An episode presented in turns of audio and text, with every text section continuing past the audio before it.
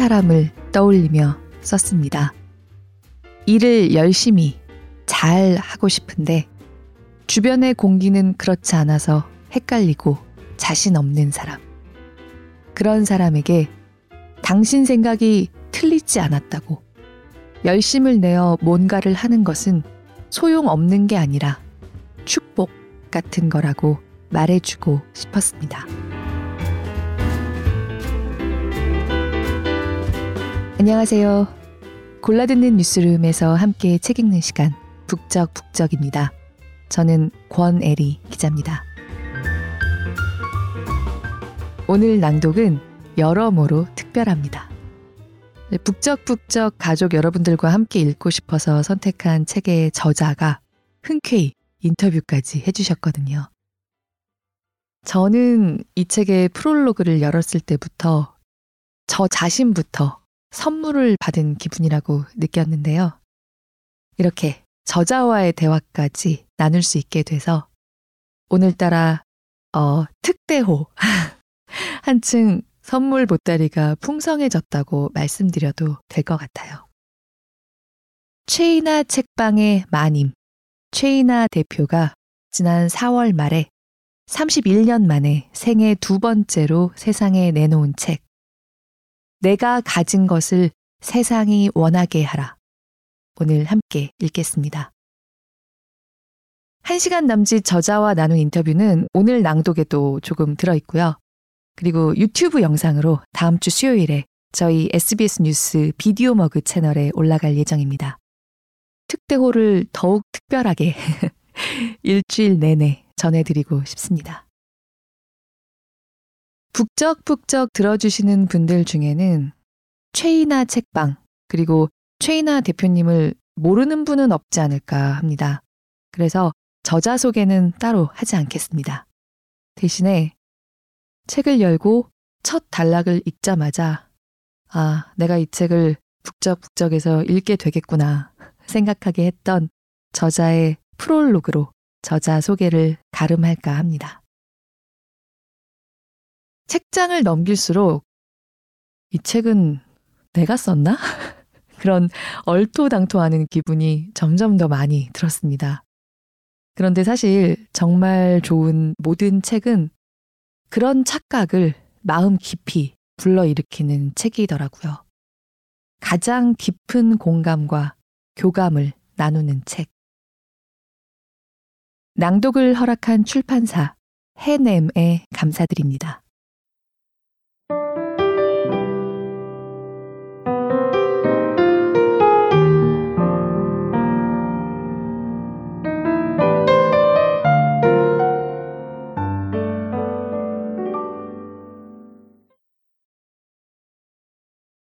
한 사람을 떠올리며 썼습니다. 일을 열심히 잘 하고 싶은데 주변의 공기는 그렇지 않아서 헷갈리고 자신 없는 사람. 그런 사람에게 당신 생각이 틀리지 않았다고. 열심을 내어 뭔가를 하는 것은 소용없는 게 아니라 축복 같은 거라 말해주고 싶었습니다. 물론 압니다. 애쓰지 말고 열심히 하지 말자 라는 주장이 대세가 된 시대에 열심히 하자는 제 말이 얼마나 꼰대같이 들릴지. 하지만 이만큼 살아보니 시간이야말로 인생의 가장 희소하고도 귀한 자원이었고 시간을 대하는 맞춤한 태도는 결국 열심이라고 생각하게 되었습니다. 이 책의 제목은 내가 가진 것을 세상이 원하게 하라 입니다. 제목이 좀 더 길어도 괜찮다면 지금의 제목 앞에 이 말이 더 있었을 겁니다. 무조건 세상에 맞추지 말고. 네. 저는 책에서 이 말이 하고 싶었습니다. 무조건 세상에 맞추지 말고 당신이 가진 걸 세상이 원하게 하라. 우리는 얼굴도 성격도 좋아하는 것도 잘하는 것도 다 다른 고유한 존재들이니까요. 요즘은 다들 자기답게 살고자 합니다. 자신이 좋아하는 일을 자신이 잘하는 방식으로 하는 것은 자기답게 사는 일과 결코 다르지 않습니다. 저는 책에 그런 길을 여는 관점과 태도에 대해 적었고, 저 또한 그 관점과 태도에 의지해 지금에 다다랐습니다. 길을 찾는 분들께 조금이라도 도움이 된다면 책을 쓴 보람이 충분하겠습니다. 30여 년간 일하며 쌓아온 생각들 외에도 여러 일간지에 써온 칼럼 중 몇 편을 다듬어 책에 실었습니다. 칼럼으로 먼저 보신 분들이 계실 것 같아 밝혀둡니다. 또 그동안 일하며 만난 여러 인연들을 책에 담았습니다. 그분들이 나눠주신 지혜에 감사드립니다. 1992년 프로의 남녀는 차별되지 않는다. 이후 31년 만에 책을 냅니다. 이 책이 인생에서 일을 중요하게 여기는 분들께 가 닿기를 바랍니다. 2023년 4월 최이나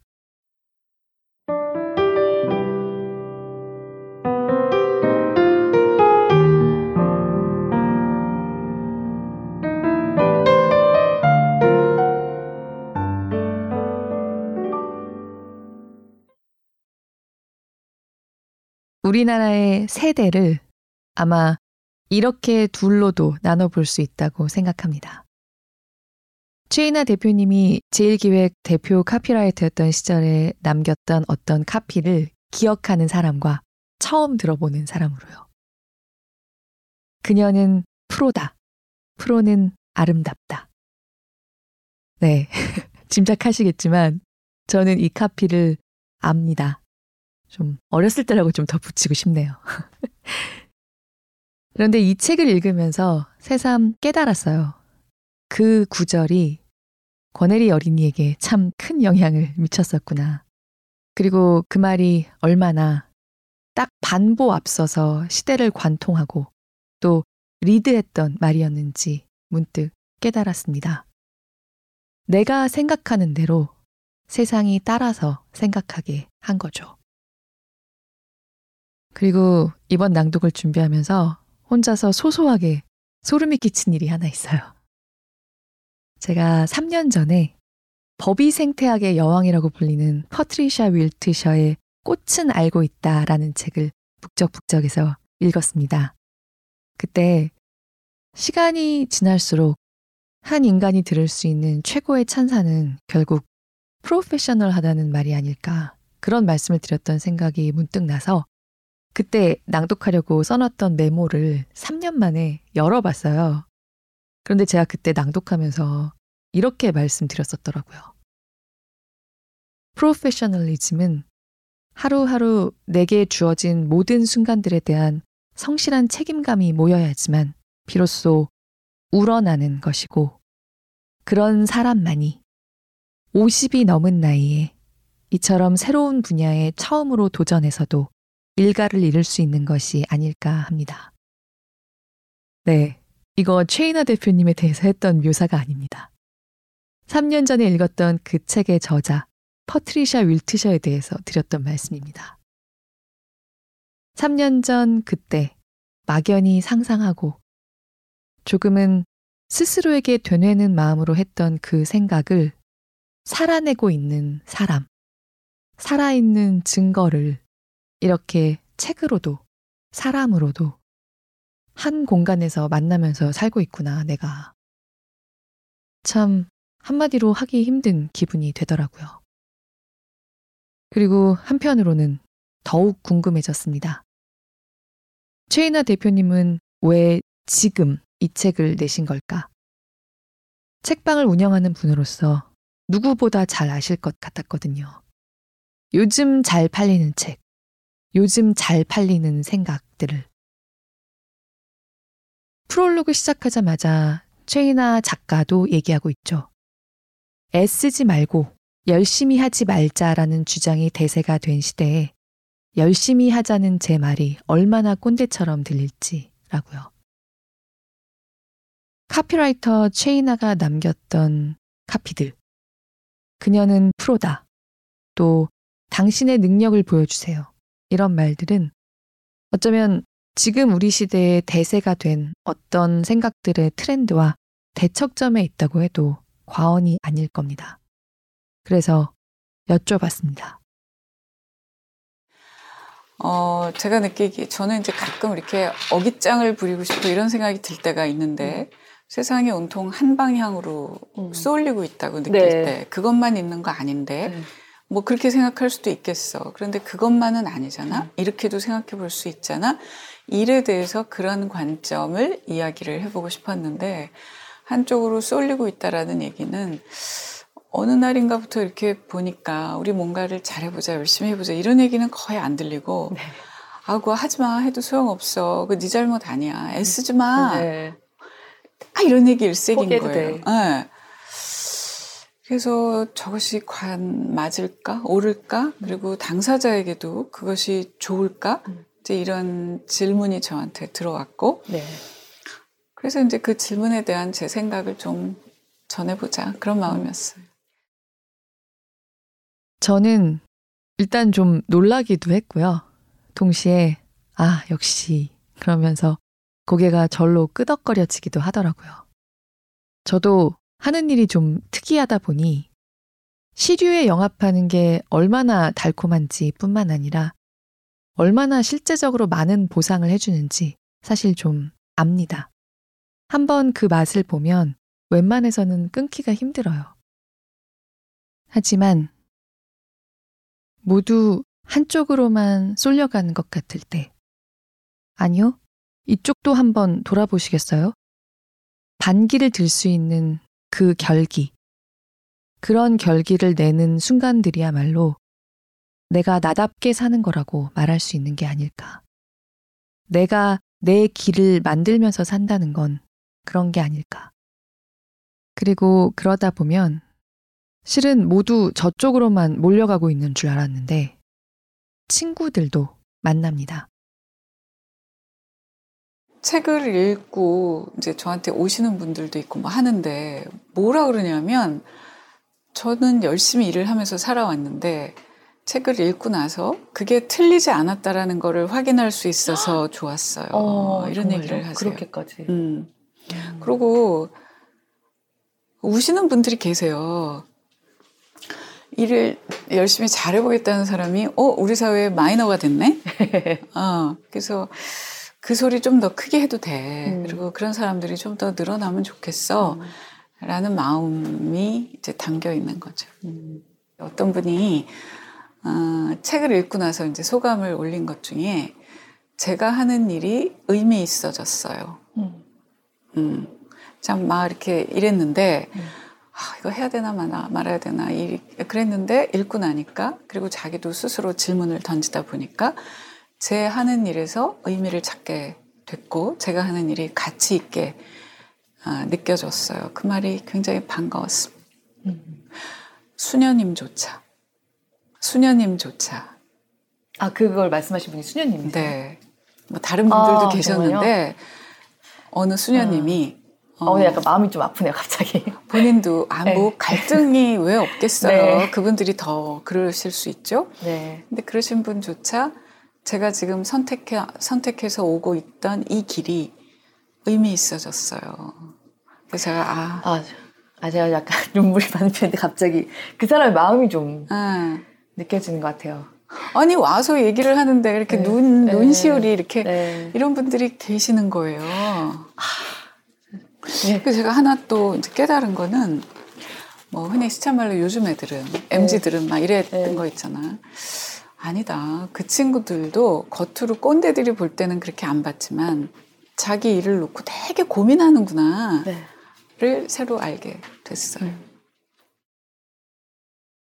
일에 대해서 이야기하고 있는 책으로 분류되지만 더 넓게는 나답게 살고 싶다고 생각하는 모든 사람들의 마음에 가 닿을 수밖에 없는 책입니다. 삶은 결국 시간이고 일은 내 삶 속의 그 시간 중에 가장 많은 부분들을 할애하면서 세상에 참여시키고 있는 나의 조각이니까요. 최인아 대표님과 인터뷰하면서 베이세이라는 표현을 즐겨 쓰신다는 걸 알았어요. 베이세이. 그들이 말하는 대로. 책에도 나오는 구절인데요. 인터뷰에서 그냥 말씀하실 때도 이 표현을 자주 쓰시더라고요. 그들이 말하는 대로 살 것인가 고민해 보자. 그들이 말하는 대로 내 길을 만들 것인가 한번 생각해 보자. 그들은 그렇게 말하지만 나는 이렇게 살려고 한다. 나 자신의 머리로 생각하면서 살고 싶다. 그리고 나 자신의 머리로 생각하는 삶의 무게를 견디겠다고 다짐하는 사람들에게 말을 건네는 책입니다. 대표님께도 말씀드렸었어요. 사실 대표님은 성공하신 분이고 그런 분이 쓴 책이 열심히 살자 하는 얘기는 남들의 두 배 강도로 하고 있다. 그런데 어쩌면 이렇게 그 말들을 위화감이 들지 않게 할 수 있는지 알고 싶다고요. 추천사를 다섯 분이 써주셨고 네. 그 중에 이제 한 분이 지금 현재 제일교회에 있는 분이에요. 네. 제 후배죠. 네. 그래서 이제 책이 나온 다음에 그 친구한테 카톡으로 이렇게 하다가 하여튼 뭐 고마워. 야, 근데 너무 꼰대 꼰대 같지 않디? 그랬더니 얘가 음 뭐라고 한 문장을 저한테 보내왔는데 그게 저한테 굉장히 위로가 됐어요. 그게 뭐냐 진심이 꼰대를 이길 거예요. 어. 그러니까 제가 그, 이제 그걸 보고 음 1번 꼰대가 아닌 건 아니구나. 네. 2번 근데 그게 뭐 지시하거나 뭐 이렇게 끝나는 게 아니라 그래도 선배된 자가 진심으로 마음을 담아서 해주는 얘기처럼 마음에 닿는구나. 음. 그래서 좀 안도하기도 하고 음. 또 한편으로는 기뻤어요. 음. 네. 그게 이제 이런 맥락이 있는 것 같아요. 이 책을 읽고 이제 꽤 여러분들이 공감이 가요. 뭐 이제 이런 후기들을 남겨주시고 저한테 인스타그램 메시지로도 또 뭐 보내고 그러세요. 근데 그런 반응이 있기까지는 사실은 한동안 애들이 다 꼰대 꼰대 그리고 들으려 하지 않아. 뭐 그러니까 선배들도 잔소리 해봐야 우리만 손해야. 애들이 싫어해. 음. 하지 마. 음. 다 입을 닫고 가만히 있단 말이에요. 음. 근데 아이들은 이제 아이들 후배들도 음. 선배로부터 그런 얘기를 잔소리처럼 듣는 거는 좀 짜증이 나지만 사실 다 방황하고 불안하고 외롭고 이러면서 가잖아요. 그러면 누군가가 그런 얘기를 좀 들려주면 좋겠는데 가까이서는 아무도 얘기를 안 해. 음. 그러니까 바깥에 나와서 멘토 멘토 다 이렇게 찾아요. 음. 그러니까 그런 필요는 있었다. 음. 있었는데 이쪽에서는 얘기들을 또 안 한다. 그리고 회사에서 만나는 관계는 아무래도 음. 이게 일로 상사 뭐 이렇게 얽힌 관계이다 보니까 진심 그대로 받아들여지기가 쉽지 않은 컨텍스트가 있는 상황에서 네. 그런 관계로는 얽히지 않은 누군가가 음. 그리고 그 사람도 일을 한 30 몇 년을 했다는 사람이 음. 자기 얘기도 섞어가면서 얘기를 하니까 음. 음, 뭐 좀 진짜 같이 음. 어, 그렇게 들린 게 아닐까라고 저는 짐작해 봅니다. 읽고 싶은 부분이 정말 많습니다. 그런데 저에게 허락된 시간과 페이지 수는 제한적입니다. 그래서 오늘은 그냥 이렇게 읽기로 했어요. 나도 이런 생각했는데. 나도 이런 생각하면서 어떤 시간들을 견뎠는데. 그리고 지금 내가 참 좋아하는 그 후배에게 이 얘기는 꼭 해주고 싶은데 혹시 그 후배가 나를 더 이상 좋아해주지 않을까봐 차마 꺼내지 못했던 말들. 그리고 때로 많이 초조해지는 나 자신에게 누가 해줬으면 싶었던 말들. 그런 생각이 들었던 대목들을 그냥 연속성 없이 이곳저곳 읽는 걸로 오늘 낭독은 진행해 보려고 합니다. 그런데 사실 정말 읽고 싶었던 대목들이 이 책의 후반부에 많이 실려 있기는 해요. 오늘은 거기는 과감히 포기했습니다. 왜냐하면 아직 제가 그 말들을 읽을 수 있을 만큼의 직업인이 아니라는 걸 읽으면서 스스로 깨달았기 때문이에요. 그래서 사실 저 개인적으로는 좀 안도하기도 했습니다. 이제 저도 비교적 경력이 있지만 아직 갈 길이 멀다는 걸 이 책을 읽으면서 새삼 깨닫게 돼서요. 언젠가 이 책의 뒷부분을 내 목소리로 낭독해도 어색하지 않다고 스스로 생각할 수 있을 만큼 내 시간을 꾸준히 채우고 싶다고 생각했어요. 최인아 대표님은 제1기획 시절에 회사를 그만두겠다는 마음으로 장기 휴직을 두 번, 그리고 세 번째 부사장 시절에도 같은 고민을 하다가 세 번째 갈림길에서는 퇴직을 선택합니다. 앞에 두 번과 세 번째 갈림길이 본질적으로 뭐가 달랐는지 그것도 여쭤봤어요. 답이 궁금하신 분들은 다음 주에 유튜브로 나갈 인터뷰를 봐주셨으면 합니다. 오늘 북적북적이 올라갈 채널에도 다시 한번 최인아 대표님과의 인터뷰를 볼 수 있는 루트를 남겨두겠습니다. 저는 이보다 명징한 퇴사의 변을 들어본 적이 없었어요. 약간 머리를 맞는 느낌이 있었습니다. 저도 그런 퇴사의 변을 남길 수 있는 날까지 쓰이고 싶다. 더 잘하고 싶다. 아직도 충분히 하지 못하니까 갈 길이 멀구나. 안도도 좀 했습니다. 제가 감히 읽지 못한 이 책의 후반부도 책을 열어서 직접 확인해 봐 주시면 좋을 것 같습니다. 진심과 그 진심이 있는 만큼의 많은 생각과 성과가 어우러진 분이 정리한 문장들로 나의 사랑하는 사람들, 나 자신, 그리고 북적북적 가족들께 말을 건넬 수 있어서 기쁩니다. 3주 전에 읽었던 안녕 18 어른 낭독에 대해서 네이버와 유튜브에 댓글 남겨주신 여러분들 정말 고맙습니다. 6월은 이제 제가 1년 중에 가장 좋아하게 된 달입니다. 제 인생의 가장 큰 선물을 받은 달이거든요. 이 6월에 북적북적을 들어주시는 모든 분들께도 그런 선물이 한아름 안겨졌으면, 그리고 오늘의 책이 그 선물들 중에 1번 타자였으면 좋겠다는 생각을 해봅니다. 들어주시는 모든 분들 늘 깊이 감사드립니다. 아름다운 초여름 6월에도 북적북적과 함께 해주세요. 고맙습니다.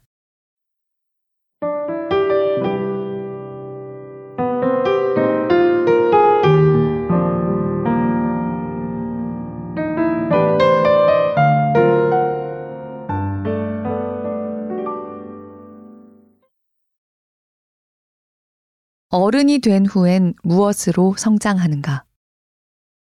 이야기를 좀 바꿔보겠습니다. 요즘 여기저기서 꼰대 이야기가 들립니다. 20대, 30대도 혹시 자신이 꼰대인가 싶어 걱정한다고 해요. 왜 꼰대가 되는 걸까요? 나이가 들면 다 꼰대가 되는 걸까요? 그럴 가능성이 높지만 반드시 그런 것 같진 않습니다. 멋지게 늙는 분도 가끔은 있으니까요.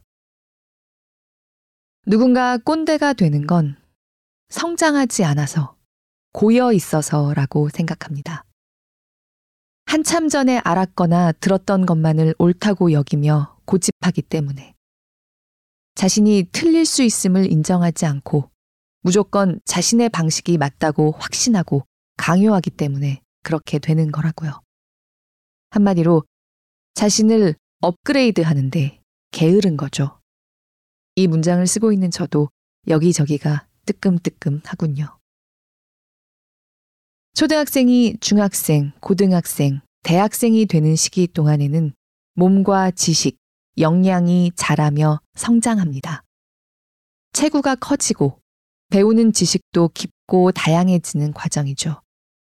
그런데 학교를 졸업하고 사회인이 된 후엔 무엇으로, 어떻게 성장할까요? 저는 일을 통해 성장한다고 생각합니다.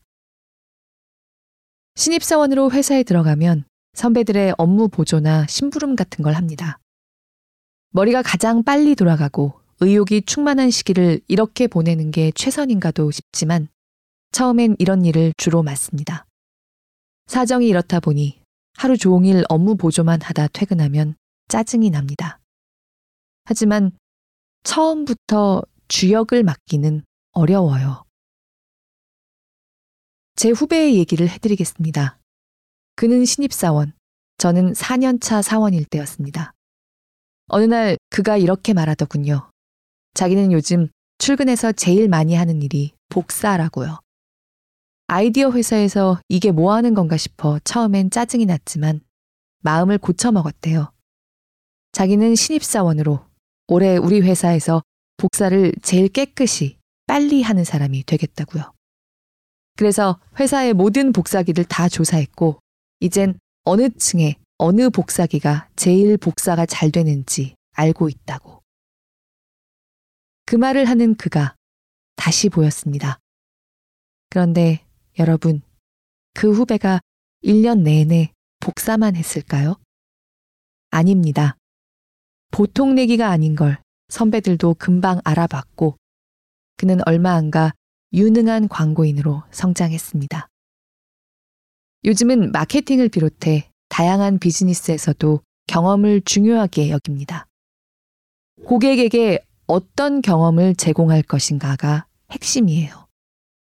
그렇게 중요한 경험을 여러분은 지금 자신의 일에서 충분히 하고 계신가요?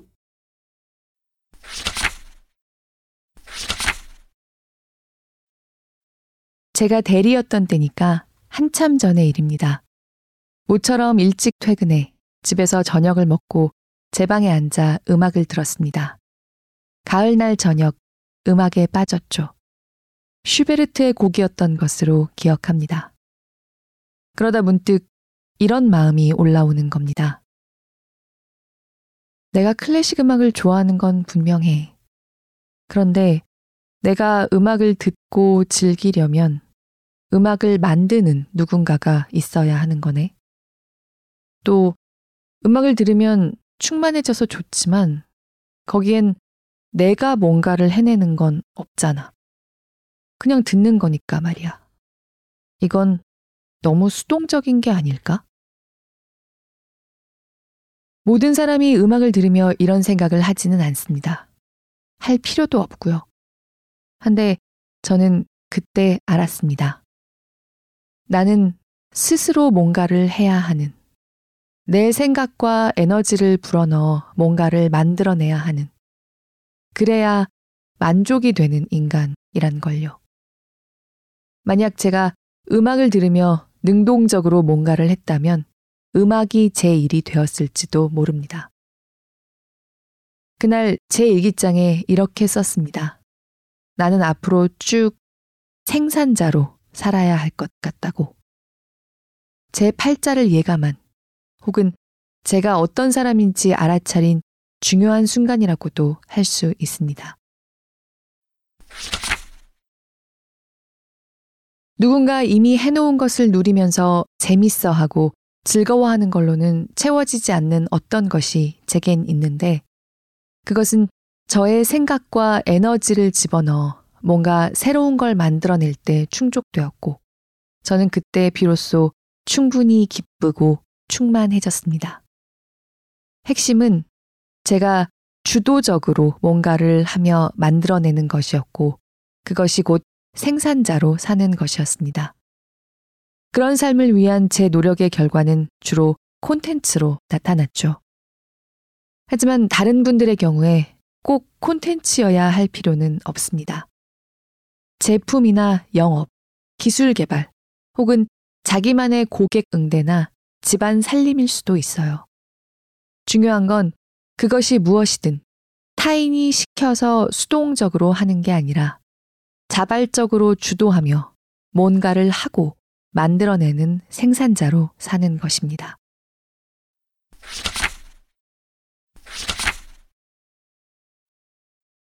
프로가 되고 싶고 프로로 인정받고 싶다면 프로처럼 생각하고 행동해야 합니다. 이때 중요한 것은 나는 나를 위해 일하고 결과로서 기여하겠다라는 생각입니다.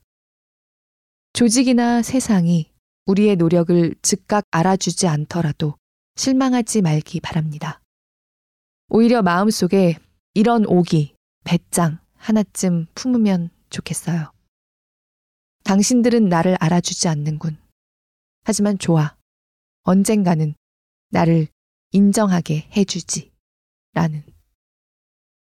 회사나 상사가 인정하지 않는다고 해서 귀하디 귀한 세월을 그들의 수준에 맞춰 흘려보내는 건 바보 같은 일입니다.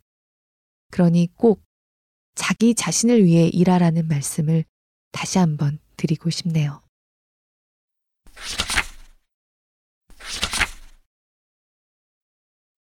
제가 쓰인다는 말을 좋아하고 고집하는 건 이 말이 어떤 가치와 연결되는 것 같다는 느낌 때문입니다. 단순히 자신이 좋아하는 일을 하고 성취감을 맛보는 것을 넘어선 지점에 다다르는 것 같은 거예요. 제 노력의 결과로 저의 즐거움만 올라가는 게 아니라 크든 작든 제가 몸담은 곳을 조금은 나아지게 하는 느낌. 저와 함께하는 사람들에게 도움이 되는 느낌 말입니다. 여러분도 이런 느낌이 드신 적 있으시죠? 그 전에 스스로에게 던져야 할 보다 본질적인 질문이 있어요. 나는 어떻게 쓰이고 싶은가? 나는 이렇게 쓰이는 것에 만족하는가? 입니다. 지금 하고 있는 일은 처음부터 원했던 게 아니었지만 계속해도 괜찮겠다는 답이 나오면 그렇게 해나가면 됩니다. 그러나 나는 회사에 이렇게 쓰이고 싶진 않다는 생각이 명확하다면 다르게 쓰일 길을 찾아야죠. 중요한 것은 어떻게 쓰이고 싶은가에 대한 질문에 자신만의 답을 찾아 나가는 겁니다. 이 질문은 당장 내 눈앞에 떨어진 업무를 할 것인가 말 것인가 보다 좀 더 상위의 질문이라는 점에서도 의미가 있습니다.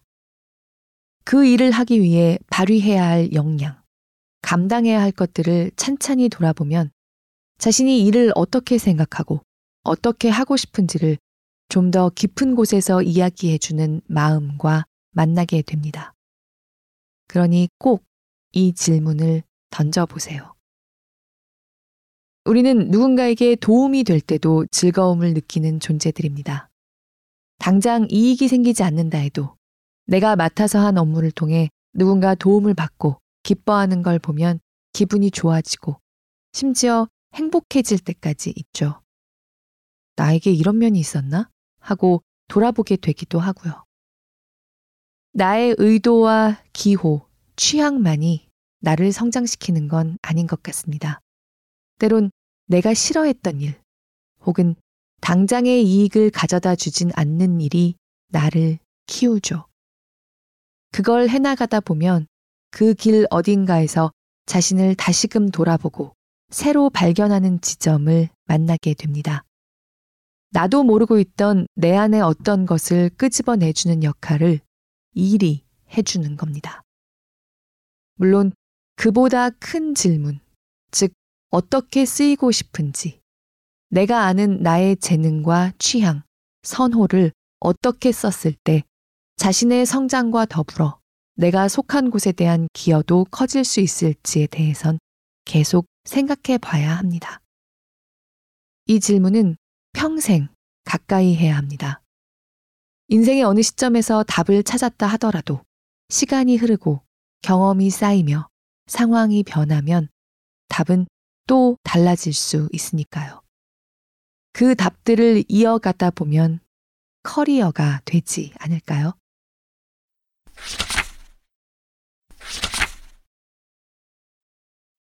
유독 타인의 평가와 자신의 평가가 크게 차이나는 사람들이 있습니다.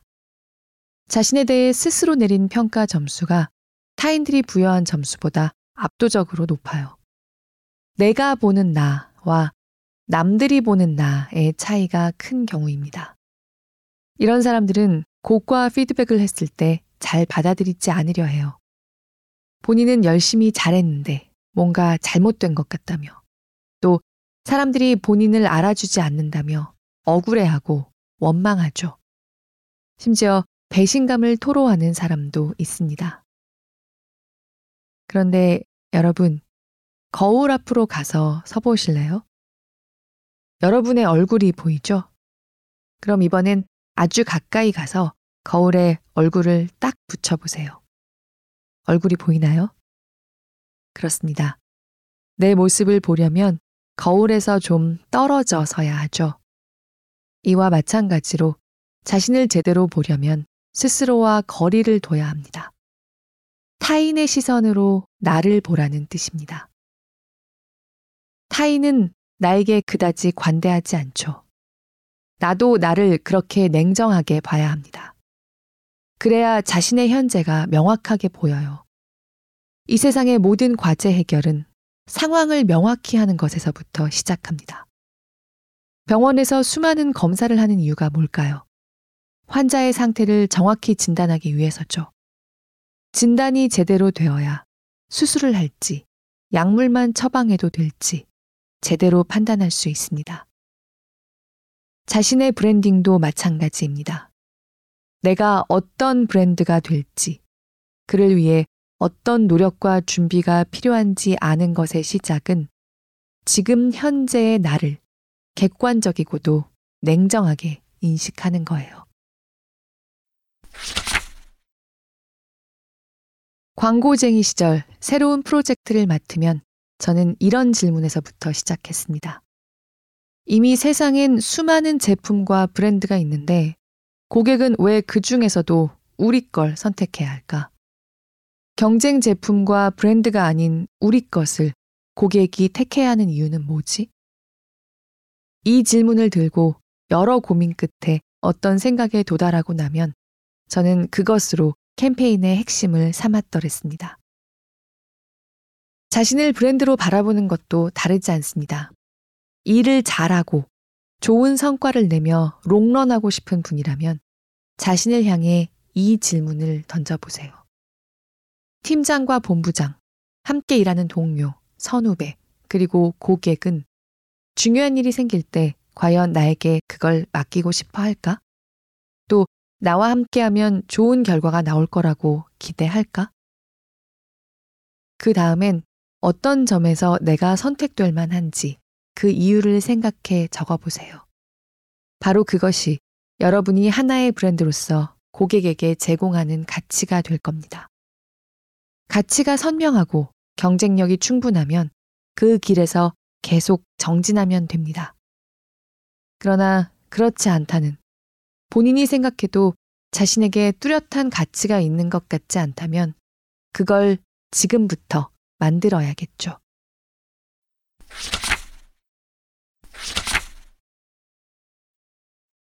우리가 평소에 취하는 태도 중엔 자신을 브랜드로 여기고 만들어가는데 방해가 되는 게 있습니다. 중간 혹은 평균에 숨는 태도입니다. 우리나라 사람들에겐 전통적으로 중간만 하면 되지라는 생각이 많습니다. 뭔가를 사거나 식당에서 음식을 주문할 때는 비싼 것, 중간 가격의 것, 싼 것 중 중간 것을 선택할 때가 많습니다. 중간이 안전하다고 느끼는 거죠. 튀지 않으니까요. 또 중간과 사촌쯤 되는 개념으론 평균이 있습니다. 중간을 편히 여기는 사람은 평균만 하자 라고 생각하기 쉽죠. 하지만 여러분, 중간과 평균은 위험해요. 성큼 다가온 AI 시대, AI는 평균부터 대체합니다.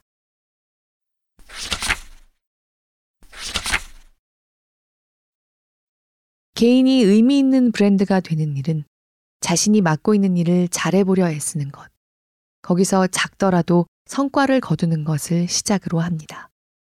브랜딩이란 어찌 보면 스스로를 존중하는 것, 그리고 다른 사람의 존중을 얻어내는 것입니다.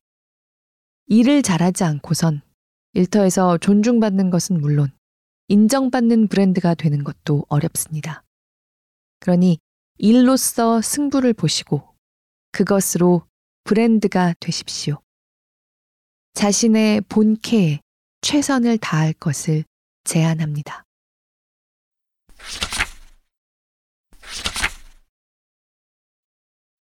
어릴 때는 어떤 부모를 만났는지, 어떤 재능을 타고났는지가 인생의 결정적 요소로 작용하죠. 그러나 거기까지입니다.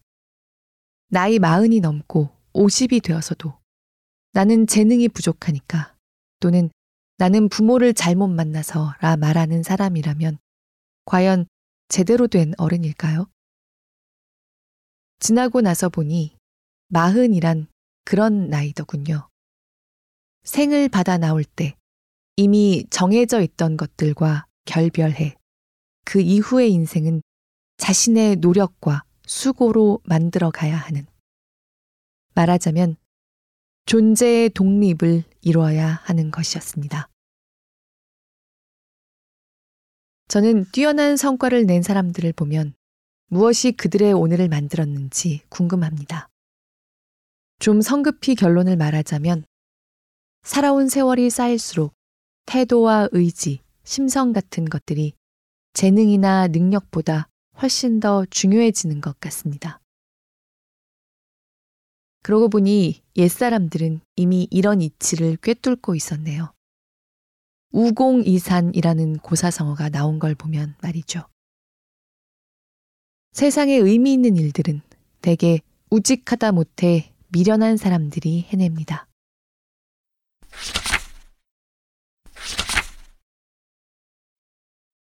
용하다는 의사 선생님을 찾아가도 잘 낫지 않았습니다. 그런 일을 반복하던 어느 날 알아차렸습니다. 만성병은 제가 그렇게 살았기 때문에 생겨났다는 것. 하루아침에 생긴 게 아니라 수십 년을 좋지 않은 습관으로 산 탓에 얻은 병이라는 것을요. 그러니 치료도 의사 선생님보단 저 자신에게 달려 있었습니다. 사는 방식을 바꿔야 조금이라도 나아지는 거였어요. 그렇게 산데 대한 청구서를 나이가 꽤 들어서야 받아들고 후회가 컸습니다. 앞에서 시간의 밀도는 눈에 보이지 않지만 계산은 정확하다고 말한 것이 바로 이 뜻입니다. 돌보지 않은 몸만 청구서를 받는 게 아니라 일하는 사람으로서 최선을 다하지 않은 일에 정성을 다하지 않은 그 시간에 대해서도 계산서는 날아옵니다. 연차는 쌓였으나 역량은 그에 미치지 못한다면 혹은 다른 이들과 구별되는 역량을 갖지 못한 채 직위만 높아지다 보면 코모디티로 전락하는 거죠. 이런 선배나 상사를 후배들이 존경할 리 없죠. 후배에게 무시당하는 시니어가 되는 것은 매우 서러운 일입니다. 누누이 강조하지만 일은 자신을 위해 하는 겁니다. 창업가나 자영업자만 그런 게 아닙니다. 직장인도 스스로를 위해 일하는 거예요. 내가 일의 주인이라 여기는 태도와 노력으로 시간의 밀도를 높이세요. 그럼 그만큼이 자기의 역량, 자산으로 쌓일 겁니다.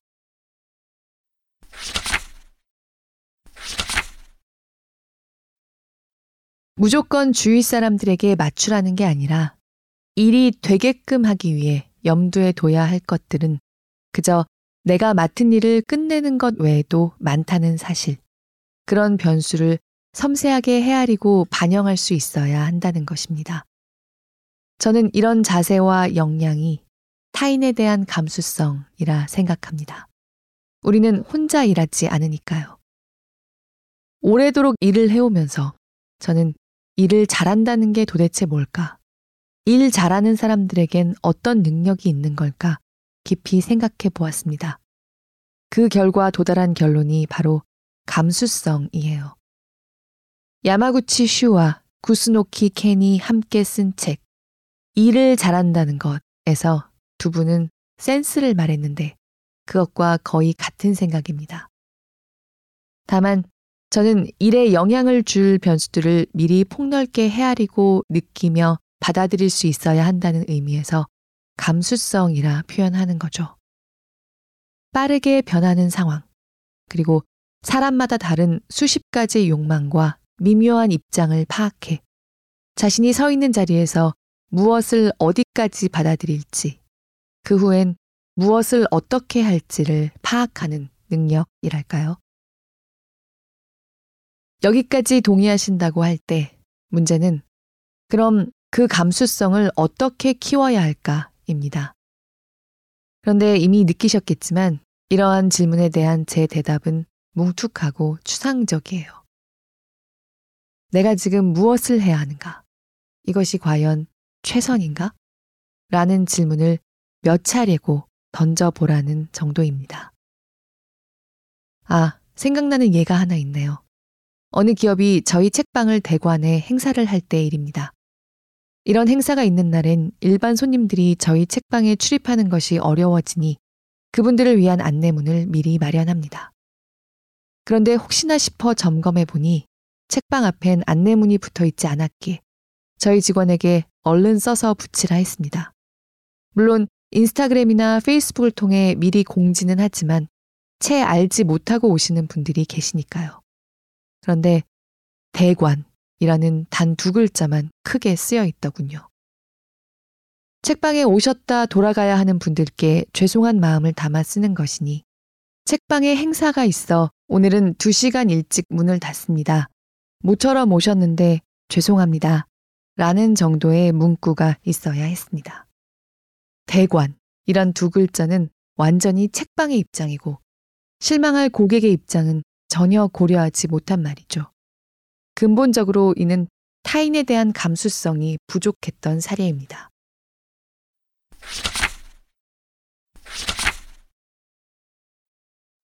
만약 손흥민 선수가 토트넘이 마음에 들지 않아 몇 달간 실제로 그런 일을 겪고 있습니다만 다른 팀으로의 이적을 염두에 두고 있다고 해서 경기를 슬슬 뛸까요? 그렇지 않을 겁니다. 프로 선수에게 한 게임 한 게임은 기량을 발휘하고 팀에 기여할 귀중한 기회입니다. 그러니 팀이 베스트이든 그렇지 않든 경기마다 최선을 다하죠. 손흥민 선수는 손흥민 자신을 위해 뜁니다. 직장인도 다를 게 없습니다. 자신을 위해 일하는 건 같잖아요. 조직과 상관없이 자신의 평판, 역량, 경험 등을 향상시키기 위해서 말입니다. 이쯤에서 빅터 프랭클 박사의 이야기를 다시 떠올려 볼까요? 우리 각자는 존엄한 존재로서 환경을 바꿀 힘은 없어도 그에 어떻게 대응할지 결정할 자유는 갖고 있다는 메시지 말입니다.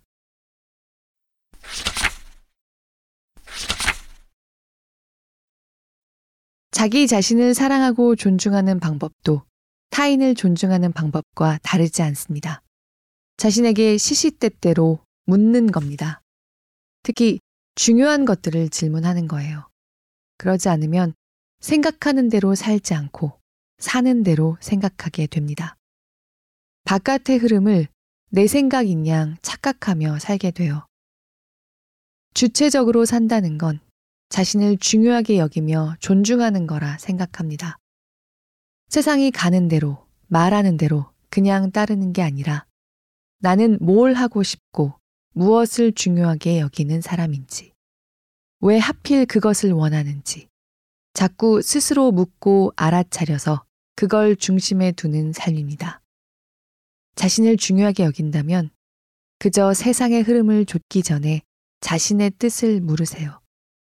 자신이 어떤 사람인지를 알고 그 뜻에 따라 인생을 운영하는 겁니다. 요즘 꾸준히 글을 쓰고 기록하는 분들이 많습니다. 저는 여러분 자신에 대해 써보시라 말씀드리고 싶습니다. 자신에게 묻고 생각해 본 것을 쓰는 겁니다. 오늘 한 생각 중 제일 마음에 든 건 뭐였는지 자신에게 질문을 던지고 답을 생각하며 기록해 보세요. 또 어떤 책을 재밌게 읽었다면 이 책 재밌네로 끝내지 말고 이렇게 물어보세요. 이 책 재밌었어? 어떤 점이 마음에 들었어? 이런 질문에 답하다 보면, 아, 나는 이런 걸 좋아하는구나. 이럴 때 기뻐하는구나. 를 새로 알게 됩니다. 새로 만난 누군가가 혹은 영화를 봤는데 그 주인공이 부럽다면 이렇게 묻는 겁니다. 그 사람이 부러워? 어떤 점에서 부러운 거야? 그럼 이런 걸 깨닫게 될 거예요. 아, 나는 센 사람 앞에서도 당당한 모습을 부러워하는 거구나. 부러워한다는 건 그런 걸 중요하게 여긴다는 뜻이잖아. 그렇구나. 나는 자기 자신이 당당한 상태에 있는 걸 중요하게 여기는 사람이구나. 이렇게 자신에 대해 묻고 생각하다 보면 묻지 않을 땐 그냥 지나쳤을 것들을 하나하나 알아가게 됩니다. 이런 것들이 축적되어 있다가 중요한 선택을 할 때 바탕이 되는 거죠. 저 역시 중요한 선택을 앞두고 있을 때면 선배를 찾기 전에 저와 먼저 마주했습니다. 저에게 많이 물었어요. 이거 하고 싶어? 왜 하고 싶어? 이걸 하기 위해 어디까지 양보할 수 있고 절대로 포기 못하는 건 뭐야? 하나씩 질문을 하고 답을 생각하고 또 적다 보면 제가 무얼 원하고 무얼 하고 싶은지, 무얼 중요하게 여기는지가 드러나곤 했습니다. 그렇게 선택을 하고 길을 찾았죠. 저는 세상의 이런저런 기준들보다 제 뜻이 중요한 사람이라 이렇게 했습니다. 아니, 제게 물어보는 시간을 많이 가졌기에 제 뜻을 중심에 둘 수 있었던 것인지도 모르겠습니다. 스스로에게 질문을 던지고 답을 모색해 보는 것은 늘 해야 하는 것입니다.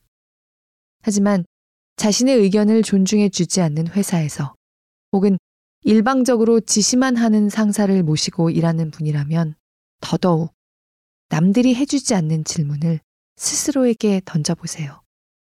실은 지시하는 사람이 아니라 질문을 많이 받는 사람일수록 중요한 사람입니다. 자신을 중요하게 여긴다면 스스로에게 물어보세요.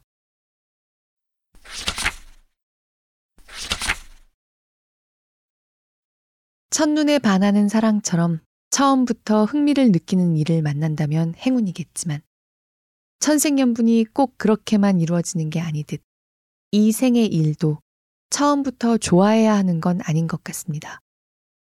시간과 수고를 들여 차츰 익혀가며 겉에선 잘 보이지 않는 그 일의 매력을 알아가는 거죠.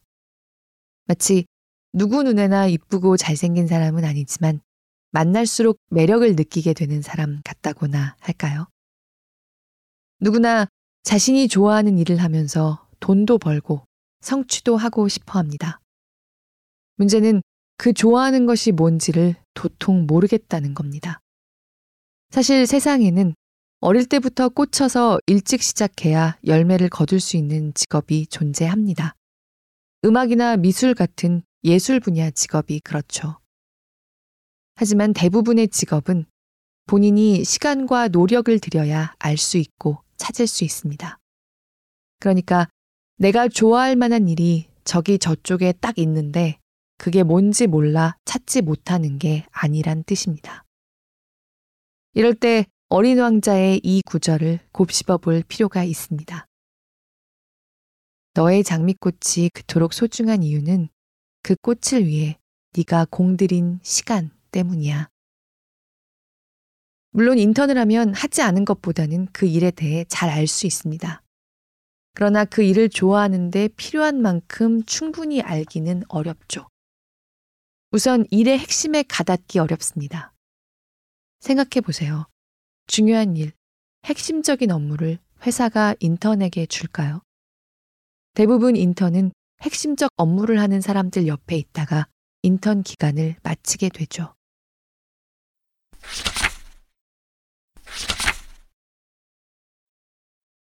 누가 시켜서가 아니라 제 의사로 자유의지로 시작한 일인데도 일을 하다 보면 잘 풀리지 않고 힘이 들어 그만 던져버리고 싶을 때가 있습니다. 하지만 그때마다 포기하지는 않죠. 그럼 힘들다면서 계속 붙잡고 있는 이유는 뭘까요? 힘들다는 걸 이미 알면서 또 그 일을 하는 이유는요? 좋아하는 마음 혹은 생업 때문일 때가 많지만 그게 전부는 아닙니다. 약속과 책임감도 큰 동력이었으니까요. 어떤 일을 할 때 너무나 좋아한 나머지 신들린 듯 하는 건 물론 멋져 보입니다. 하지만 제게 있어 어떤 일을 오래도록 하는 동력은 때때로 해야 한다는 마음이었고 책임감이었습니다. 재미없죠? 그래도 엄연한 사실입니다. 하고 싶은 마음 못지않게 해야 하는 일, 하기로 되어 있는 일을 해내는 마음과 의지를 저는 높이 칩니다. 특히 혼자 하는 게 아니라 여럿이 함께하는 일의 경우 더더욱 그렇습니다.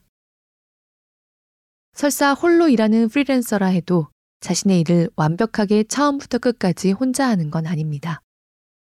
같은 조직에 속해 있지 않고 시간 활용이 자유롭다 뿐이지 관계 속에서 일해요. 어느 지점에선가는 반드시 만나죠. 그러니까 우리 모두는 축구나 야구처럼 팀 스포츠를 하는 선수들입니다. 하고 싶지 않은 일을 하면서 살겠다는 사람은 없겠지만 요즘 세대는 그보다 몇 배 강력한 의지로 자신이 원하는 일을 하며 살아가고 싶어 합니다. 그저 생계를 위해서가 아니라 재미있는 일, 마음에서 우러나는 일을 업으로 삼고 싶어 해요. 하지만 그런 마음으로 시작하되 지속적으로 재미를 느끼면서 성취도 하려면 하고 싶다는 것 외에 생각해야 할 것들이 많습니다.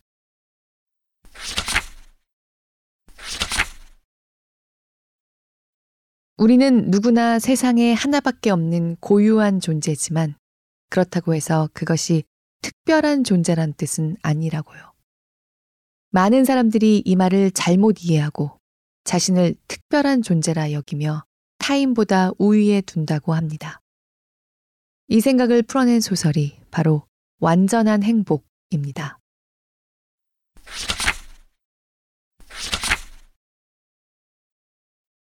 지름길이 나쁘냐고 물을 수 있습니다. 저는 이렇게 답하겠어요. 수고를 들이지 않고 얻어지는 것은 함량이 떨어지기 마련입니다. 마치 덜 우려낸 곰탕 국물이 진하지 않고 맛이 떨어지는 것처럼 말이죠. 그렇습니다. 지름길엔 덫이 있어서 실력이, 공력이 잘 쌓이지 않아요.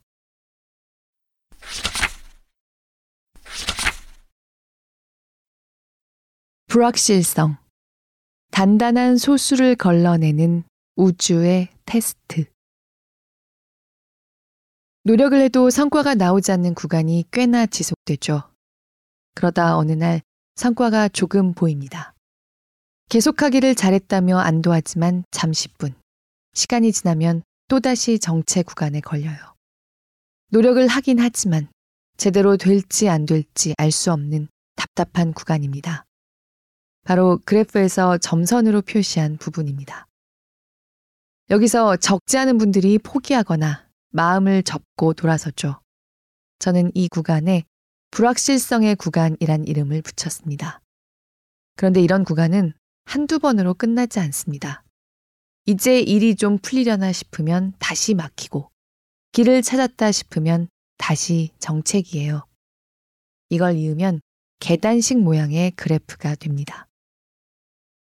이 정체 구간, 제 언어로 불확실성의 구간들은 반복적으로 등장하면서 그 일을 하려는 사람의 의지를 시험합니다.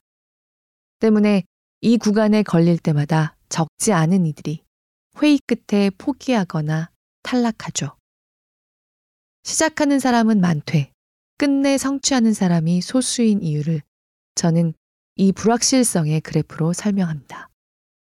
그럼 왜 애초에 성취 그래프는 45도 우상향이 아니라 계단식인 걸까? 저는 이 질문도 제게 던졌습니다. 그리고 어느 날 이런 답이 떠오르더군요.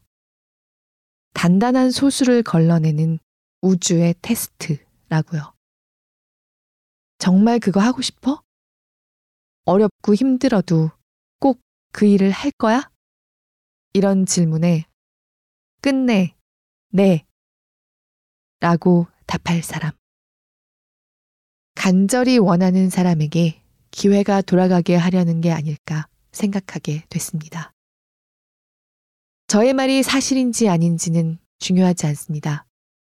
저는 일하고 살아가면서 여러 문제를 겪고 또 도전과 맞닥뜨릴 때마다 질문을 던졌습니다. 도대체 왜 이런 것인지, 이런 게 의미하는 바가 무엇인지 궁금했고 그것들은 질문이 되어 제 안에 오래 자리했어요. 이건가? 아니면 저건가? 시간이 가면서 생각이 조금씩 정리가 됐죠. 질문을 품으니 발효가 일어나고 그 끝에 insight가 생기는 시간이었습니다. 저는 질문을 던지고 저의 답을 모색하고 또 그 힘에 의지해 선택을 하고 길을 찾았습니다. 그것들은 베이세이가 아니라 제 안에서 여물고 무르익은 제 생각이었으므로 꽤 단단했고 의지할 만 했어요. 더욱 중요한 것은 아, 그런 거구나.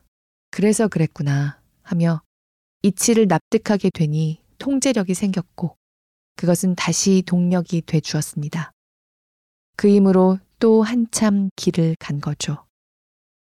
그러니 만약 여러분의 성과가 지지부진해 계속 해야 할지 말아야 할지 고민 중이시라면 혹시 불확실성의 구간에 들어선 게 아닌지 점검해 보시기 바랍니다.